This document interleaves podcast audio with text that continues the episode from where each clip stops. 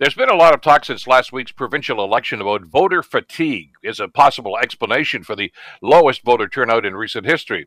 Well, if we saw voter fatigue, we're about to enter the realm of voter exhaustion because we have yet another election on the horizon.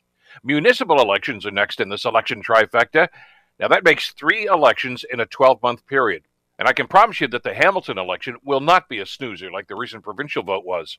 A handful of veteran councillors have opted out of this race, which means there will be some much needed new faces and maybe even new ideas around the council table. But most intriguing, of course, is the competition for mayor.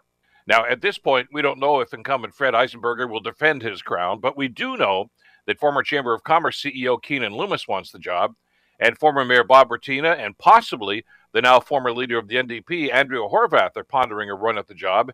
It's going to be a pretty combative race, isn't it?